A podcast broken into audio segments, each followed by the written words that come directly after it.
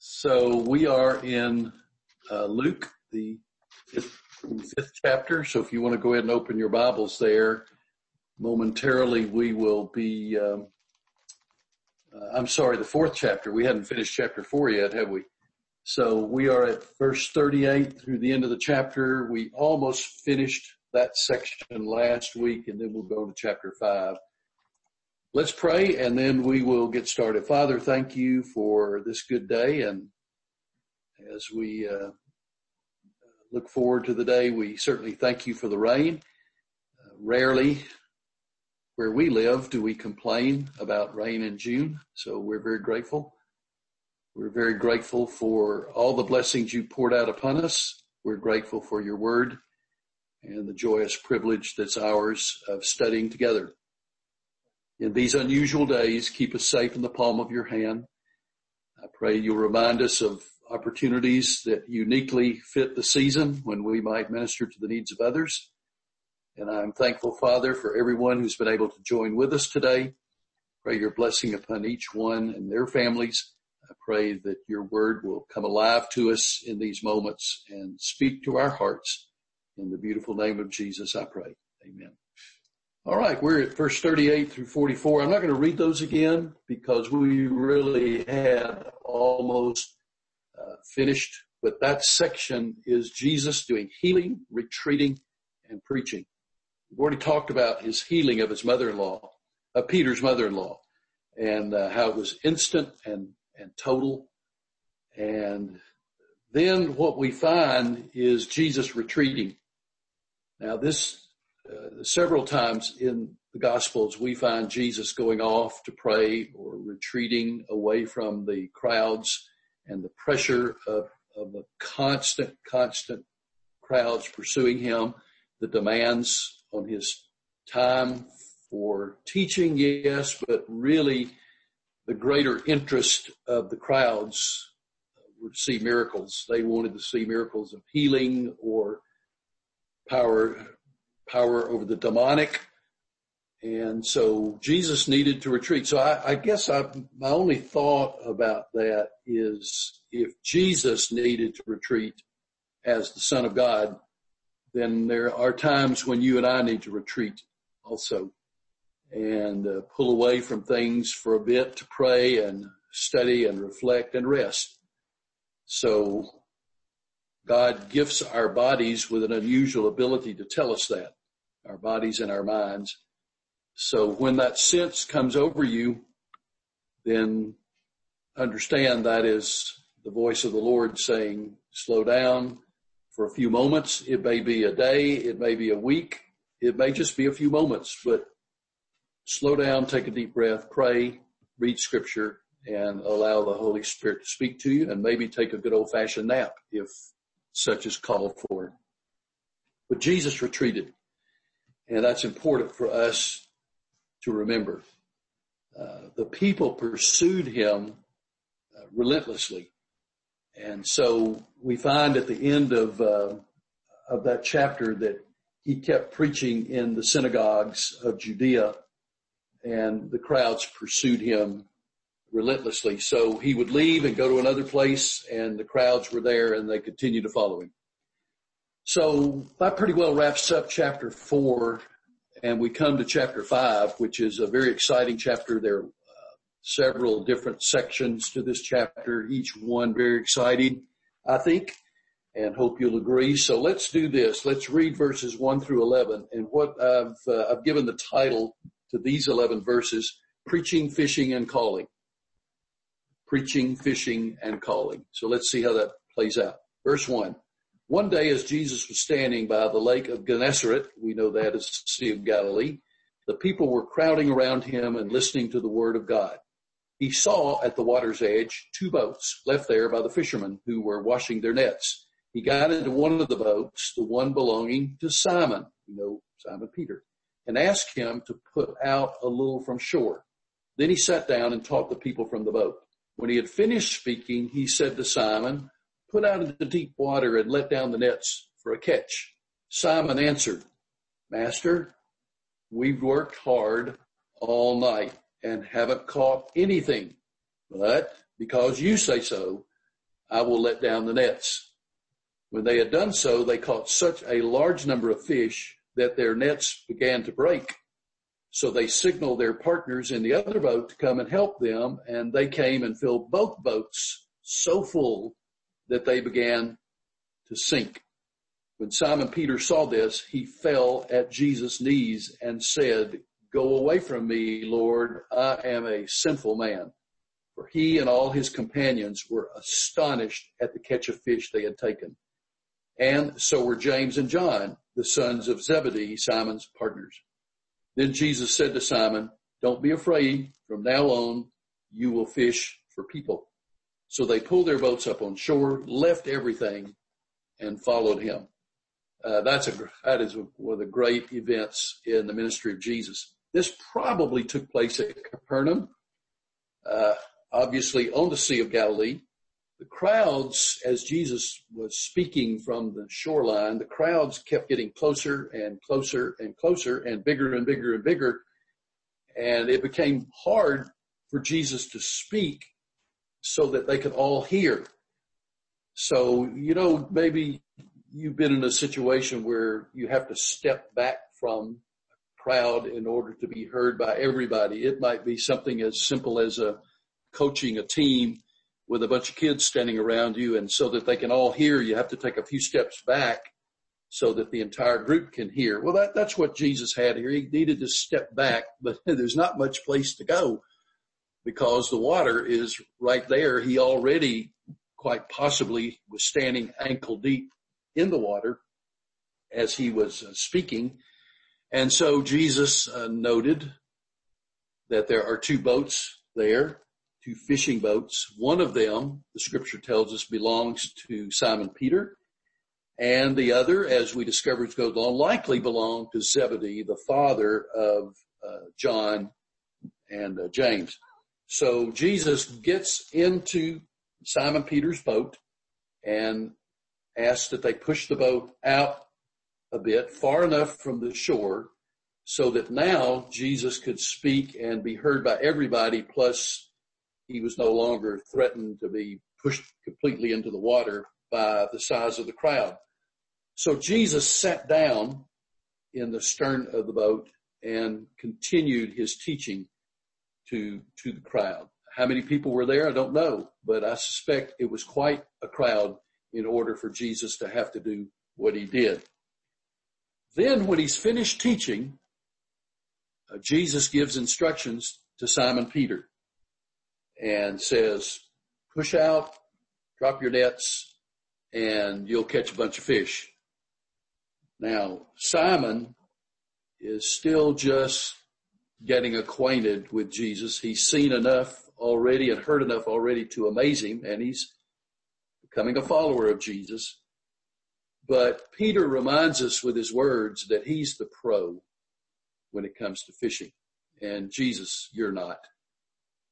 So I just want you to know that we've been out here doing this all night long and we didn't catch anything.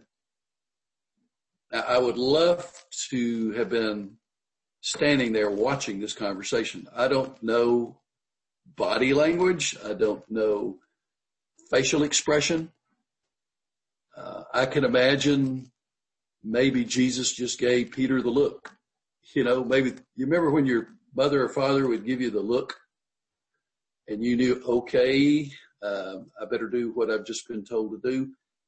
Well, maybe Jesus gave Peter the look. I don't know, but whatever the case may be, Peter said, okay, in spite of the fact that we fished all night, in spite of the fact that we didn't catch anything, and the implication is this is going to be more of the same. We're going to cast our nets, go to all this trouble, and nothing's going to happen.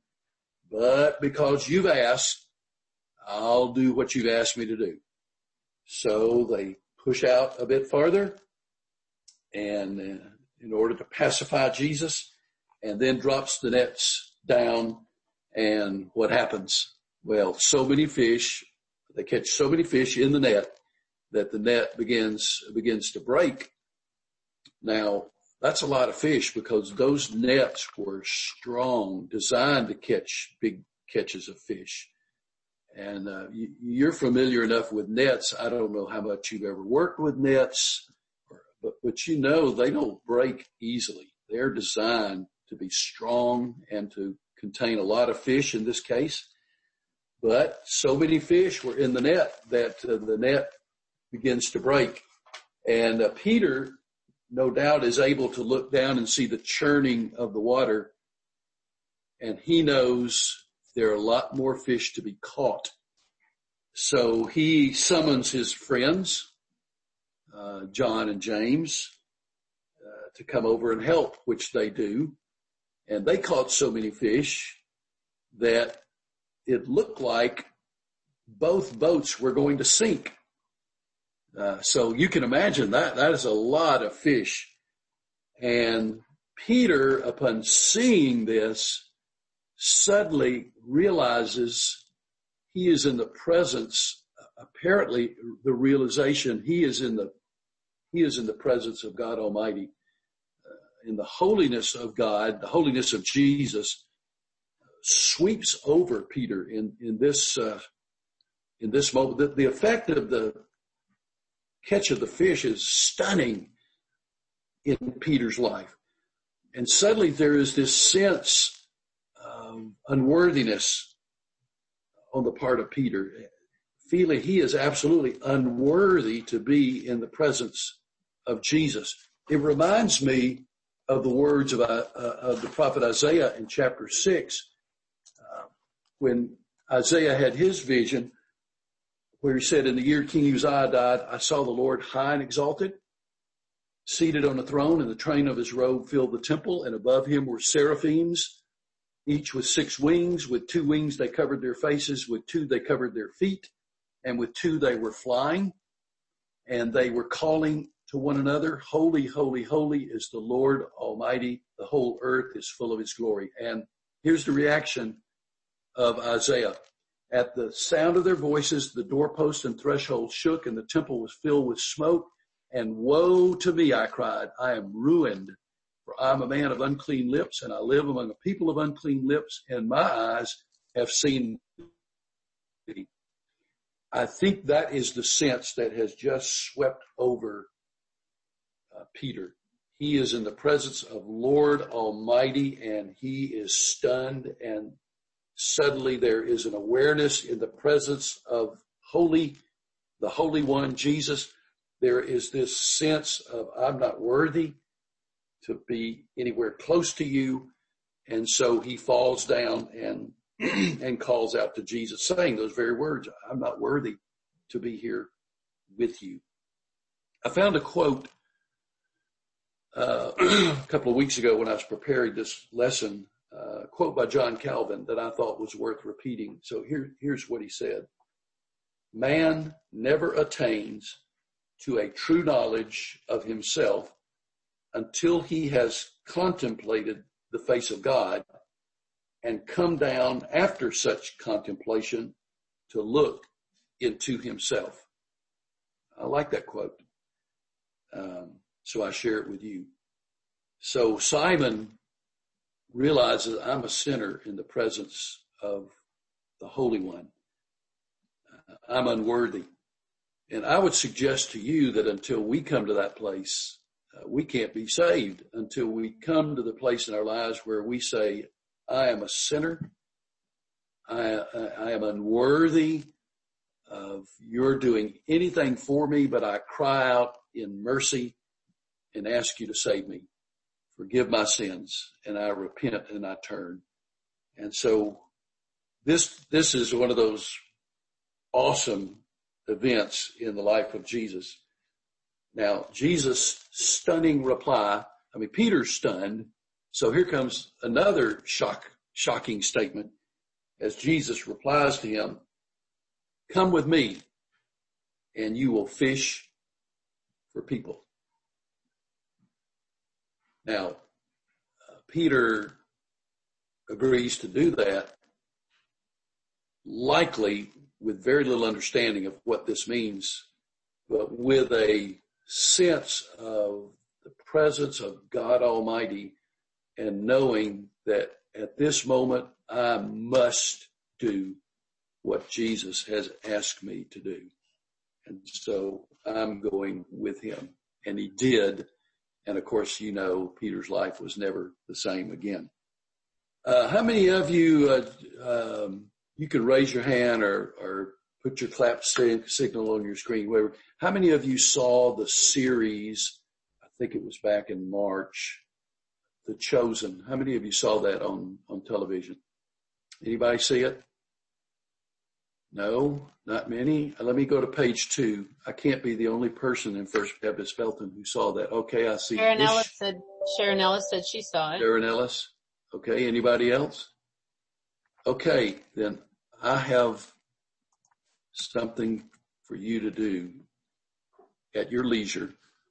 Uh, I I know you can go to YouTube and you can search for the chosen and it will take you to this eight part series on the life of Jesus.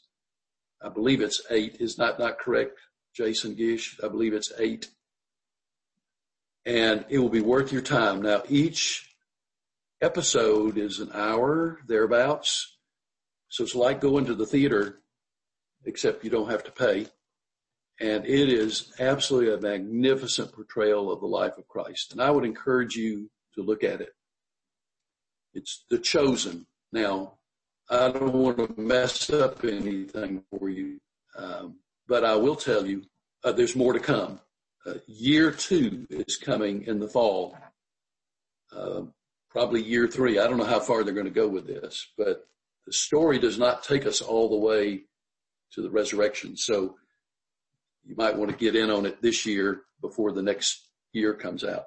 But I bring that up because one of the most powerful episodes is one that covers this event where uh, Peter falls at, at the feet of Jesus. It is absolutely powerful, overwhelming. In fact, it was very emotional to watch it, the portrayal of it. When the realization comes over Peter and you see his face and he realizes that he is in the presence of, of holiness and he falls on his knees. Now there's a lot more to that story. And obviously, like a lot of movies, there is some elaboration there that we don't know whether it really happened exactly that way, but it is close enough uh, to be okay in my camp. So I would encourage you to look at it. And when you get to this event in the life of Jesus, then you'll remember what I said about it. Okay. Well, let's go on to verses 12 through 26. And uh, I've entitled that uh, Forgiving and Healing. Now, this is a little longer passage, but I'm going to go ahead and go all the way through 26. And uh, then we will come back and look at it. Verse 12. While Jesus was in one of the towns, it's around the Sea of Galilee, a lot of little villages around the Sea of Galilee a man came along who was covered with leprosy. When he saw Jesus, he fell with his face to the ground and begged him, Lord, if you are willing, you can make me clean. Jesus reached out his hand and touched the man. I want, want you to let that one sentence float around in your mind for a minute. This one who has come to him is a leper. And what is it expressly forbidden for anyone to do? Touch the leper. And Jesus does that. So he reached out, touched the man. I am willing, he said, be clean. And immediately you've got your Bible, underline that word. Immediately the leprosy left him. Then Jesus ordered him, don't tell anyone. Sure. I mean, he, he meant it, but they, nobody's going to pay any attention to that. Don't tell anyone, but go show yourself to the priest and offer the sacrifices that Moses commanded for your cleansing as a testimony to them. Yet the news about him spread all the more so that crowds of people came to hear him and to be healed of their sicknesses. But Jesus often withdrew to lonely places and prayed. There's retreating again. Verse 17. One day Jesus was teaching uh, and Pharisees and teachers of the law were sitting there. Oh, you know they're sitting there because they're just soaking it up. They're loving what Jesus is saying, right? Nope, they're not. They had come from every village uh, of Galilee and from Judea and Jerusalem, and the power of the Lord was with Jesus to heal the sick. Some men came carrying a paralyzed man on a mat and tried to take him into the house to lay him before Jesus. You gotta love this story. I mean, you just gotta love it. When they could not find a way to do this because of the crowd, they went up on the roof and lowered him on his mat through the tiles into the middle of the crowd right in front of Jesus. When Jesus saw their faith, he said, friend, your sins are forgiven. The Pharisees and teachers of the law stood up and danced and clapped and applauded and said, way to go, Jesus. Thank you for healing this man, right? Nope. They were thinking to themselves, who is this fellow who speaks blasphemy? Who can forgive sins but God alone? Jesus knew what they were thinking and asked, why are you thinking these things in your hearts? Which is easier to say, your sins are forgiven or to say, get up and walk? But I want you to know that the son of man has authority on earth to forgive sins. So he said to the paralyzed man, I tell you, get up, take your mat and go home. The next word, there it is again. Immediately he stood up in front of them, took what he had been lying on and went home praising God. Everyone was amazed and gave praise to God they were filled with awe and said, we have seen remarkable things today.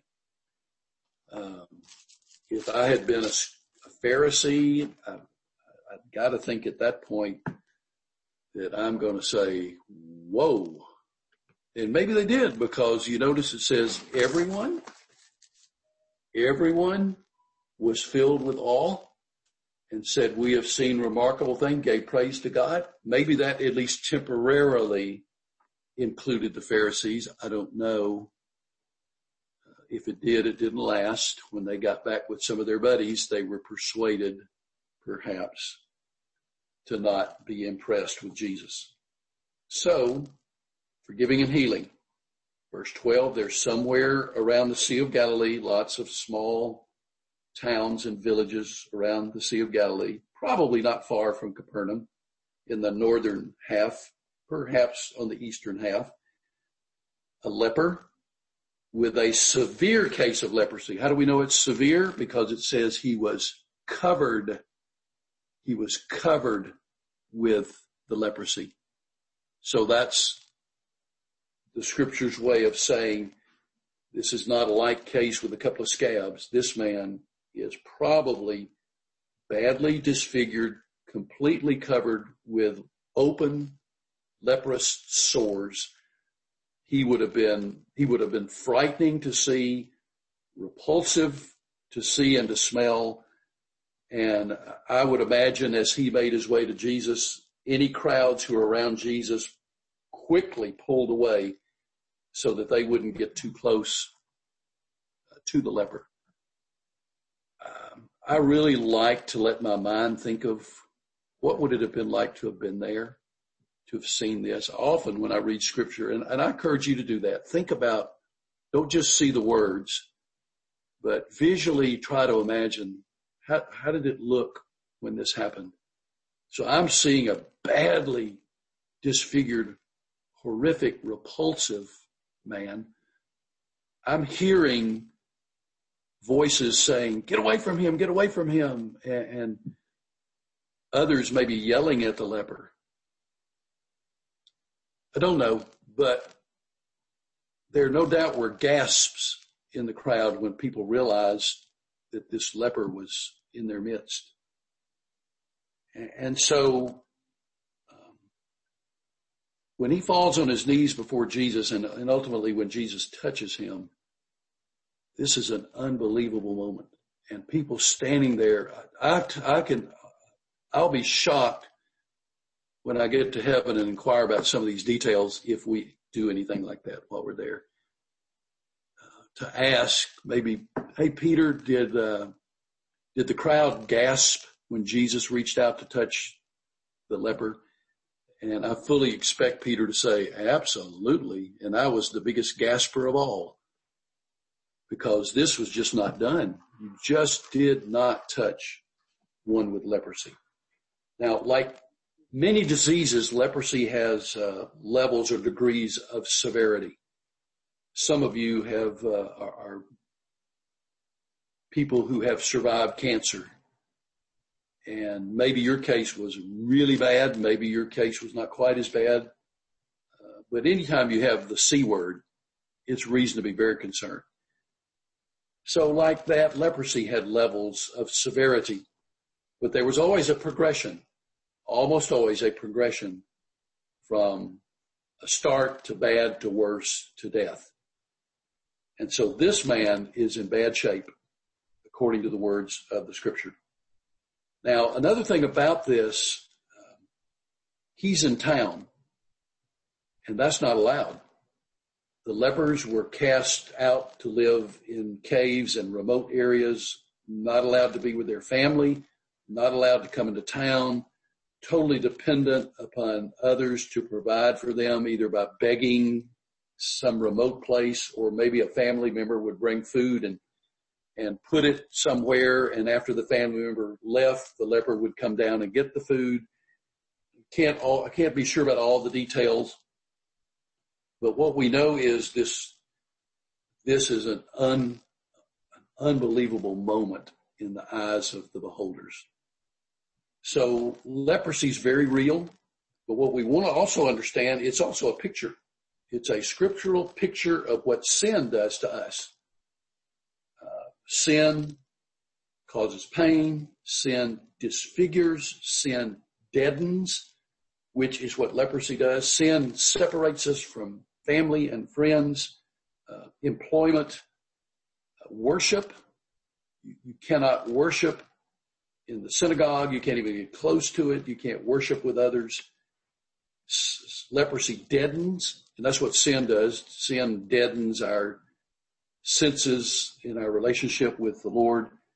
And that's what, that's why so most lepers are deformed, why many they lose their fingers or their toes or ultimately their feet or their hands because they don't, they lose the feeling in their extremities. And so when they are going about life because they can't feel things, they hurt their fingers, their toes, their feet, and infection sets in and ultimately they, they will lose some of their limbs and may even die as a result of the, of the infections. And that's what sin does. So leprosy is very real as a disease, but it's also a, a vivid picture of what sin does to us. Now, the law prescribed what to do uh, when leprosy was discovered, and that was outcast, you're gone, you have to, if you see people coming toward you, you have to cover your mouth and say unclean, unclean, so that there would be warning for people to go around and be as far away from you as they can be. But the law also prescribed what to do when a person was healed, which was rare. It's interesting that the law prescribed what should be done, but did not provide any power to bring healing. So Jesus reaches out to the man. Well, let me tell you what was required and then we'll see it coming into the words of Jesus. What was required if you were healed or thought you were healed of leprosy, you were to go to the priest so he could inspect you. And then secondly, you were to make sac- a sacrifice of atonement for your sins. So that was the two requirements if you felt that you had been healed from, from leprosy. So here's this leper. He comes and he falls to the ground and he begs Jesus, I know you can, but I'm not sure you will. Now, how did he know that Jesus could? I'm, I'm guessing the word had spread. Jesus had already healed other lepers. Maybe some fellow lepers had come back and said to him, we got healed go find this Jesus. Maybe he'll heal you also. He begged Jesus. He knew Jesus could, but he just wasn't sure Jesus would. So he's not fully convinced yet of Jesus' compassion, or perhaps he is so filled with the knowledge of his unworthiness, of his own sinfulness, that he can't imagine that anybody would have any care or concern for him. So Jesus does the unthinkable, uh, drew gasps, I believe, from the crowd as he says, I can and I will, but as he reaches out and touches the leper, I can imagine people seeing that about to happen were saying, no, no, no, don't do that. Jesus, don't do that. Even some of his own disciples, no, don't do that. You know, knowing Peter the way we know Peter, I'm glad Peter didn't tackle Jesus to try to keep him from touching the leper. But Jesus reached out and, and he did the unthinkable and he touched the leper and, and he healed him. I am willing to be healed and he healed him instantly. Isn't that amazing? It wasn't a gradual healing. Jesus didn't say, now go home in about four or five weeks, you should be healed up. He touched him and healed him completely and totally immediately. And the crowd was absolutely stunned at, at what he had, at what he had done. Now, Jesus says to him in, in, in keeping with the law, go immediately to the priest and offer the sacrifice that the law calls for. And, and he did. And the news spread and uh, the crowds continue to come, drawing many, many more who are coming, we think, based on what we read in the Gospels, primarily to see miracles, but also to listen to the words of Jesus. But again, we read Jesus withdrew and uh, went to a place to pray as he often, often did. Now, again, the reminder, if Jesus withdrew, um, I need to do the same thing. Now, uh, as he taught, back in verse 17, the religious leaders were there and the power of God is there and healing takes place. So, um, I'm, I'm sorry, verse 12. So now we're going to go to verse 17. So we've, we've looked at, um, forgiving and healing and we've got some more. Now I love this story too. I don't know which I love better. I love all these stories. This one's incredible. Um, I've often laughed and thought, who owned this house? Uh, what were they thinking? Did they protest or did they just watch in awe as, uh, as these four men did what they did to get their friend to Jesus? Many have called this cooperative evangelism, and I think that's a good that's a good sign. That's a good title for a sermon. Cooperative evangelism. Four guys bringing one to Jesus. Well, we find the combined effort of some friends who brought their friend on a mat. They must have loved this guy. He must have been a special friend to them. Uh, so they brought him to Jesus. Couldn't, they probably made an effort. Please let us in. And the crowd wasn't budging. Um, they said, no, I got my spot. I, I had to work hard to get this spot. I'm not moving for you to get inside. So, um, the guys climb up on the rooftop. It was no doubt a ladder leaned against the house, maybe stairs, probably stairs because often people did their bathing and washing their clothes on the rooftop. It's a flat roof, not like our pitched roofs. It's a flat roof. Uh, they got up there and they began to break up the tiles and they break through and they lower the man to Jesus and Jesus saw the faith of the five. Don't forget the man on the map. they saw the faith of the five and uh, Jesus forgives his sin, which is the greater need. Now, the religious leaders are incensed, of course. They're always looking for something. And this time they think they got it. Who is this man to say your sins are forgiven? Only God can forgive sin. Now, that's a true statement.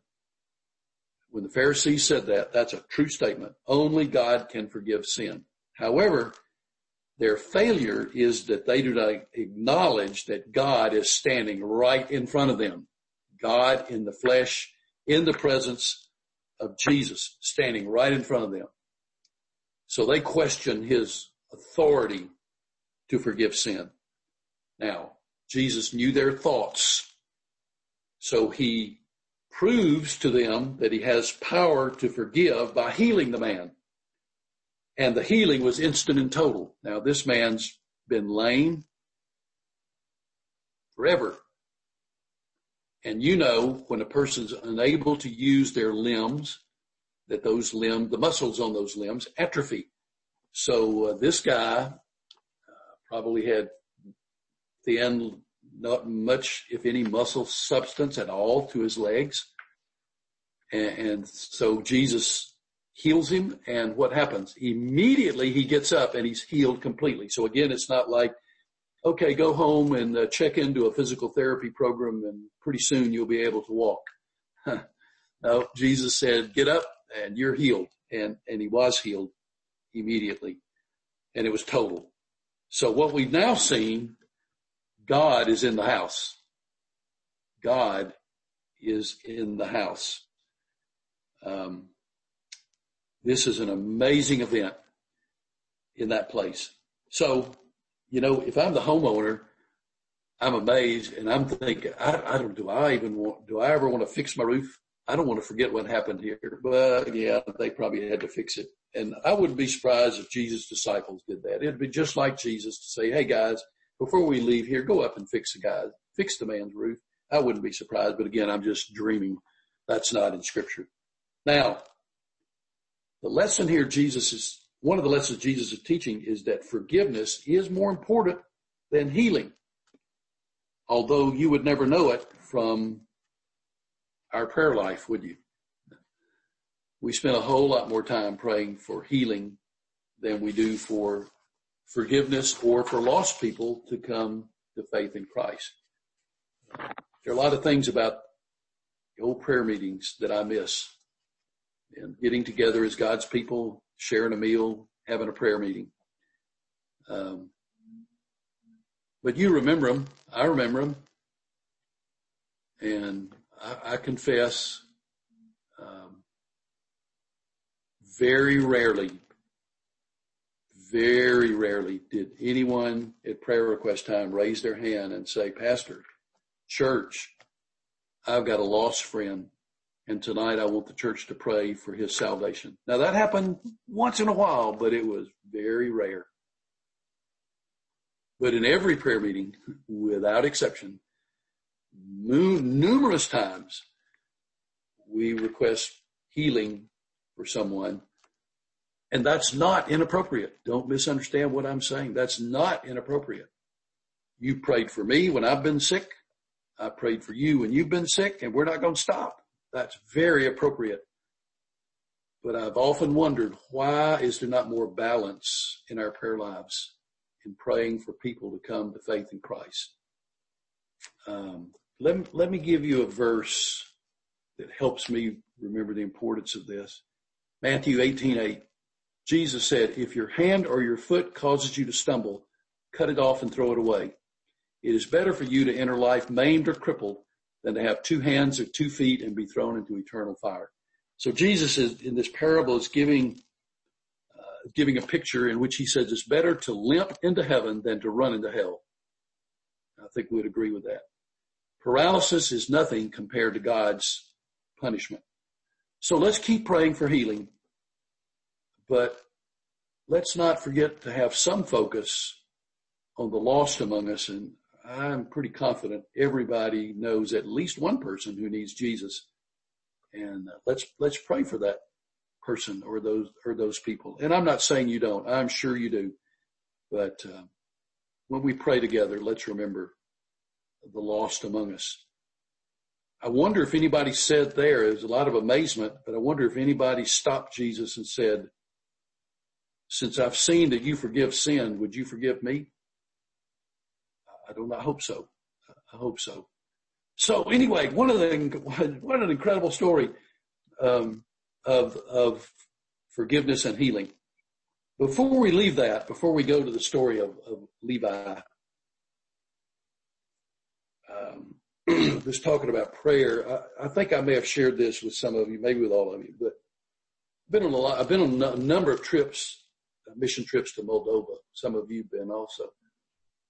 Um, because mine was a teaching ministry, I usually had most of my evening, I taught in the day and most of my evenings were, were free. That's when I did my studying and grading and, and getting ready for the next day. One night, um, they asked me to come to their prayer meeting. They had a weekly prayer meeting four floors below the room where I stayed. So I went down the stairs um, to the prayer meeting and the place where they met was very small, very small, but it was jam packed shoulder to shoulder, foot to foot. I mean, the room was just packed with, with people from the church. Um, mostly young people, younger, younger couples, younger families. And so they began sharing their prayer requests just, just like we do. And the man seated, a young man, actually was a teenager, seated next to me, would translate the prayer request into my ear.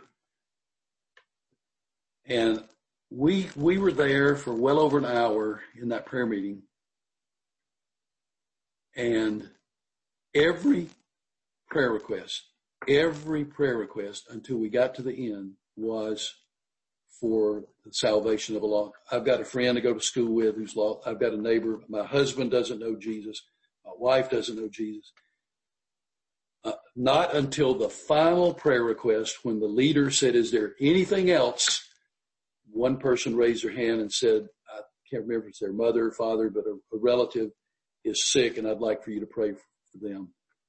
And, and we did. And I was astonished, absolutely astonished an entire prayer meeting focused on praying for the lost. I think that's called the beginning of revival. Okay, let's let's look at the next section I've entitled "Calling and Eating." Um, it's the call of Levi, and uh, then the banquet that they had at Levi's house. I don't think we can finish this. Uh, so let me just let me just pause there and what is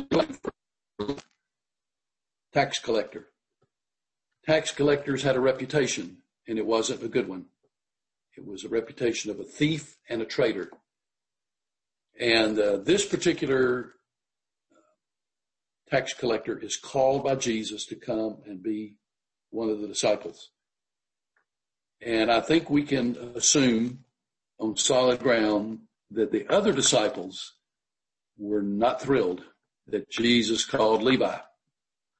And we also know Levi by another name, and that name is Matthew. And he is the author of the first gospel, the gospel of Matthew. So we're going to pick up next time with uh, the calling and eating, the calling of Levi and the dinner that Levi threw for his uh, for his tax collector sinner friends. All right. I've enjoyed every minute of this. Been good to be with you. And so we'll have prayer. Any any um, anybody have a closing comment? Push your thing and speak. All right, let's pray. Father, we do pray for, for Bobby. Thank you for his good report. Thank you that he indeed may be home at this moment or will be going soon. And uh, others, Father, who need a touch of your hand, I pray for you to do that in their lives. And uh, Father, we all know folks who need Jesus and we lift them up to you today. And I just thank you for Tune Up and all those who joined us. Bless each one and their families and encourage our hearts in these days. In Jesus' name I pray. Amen.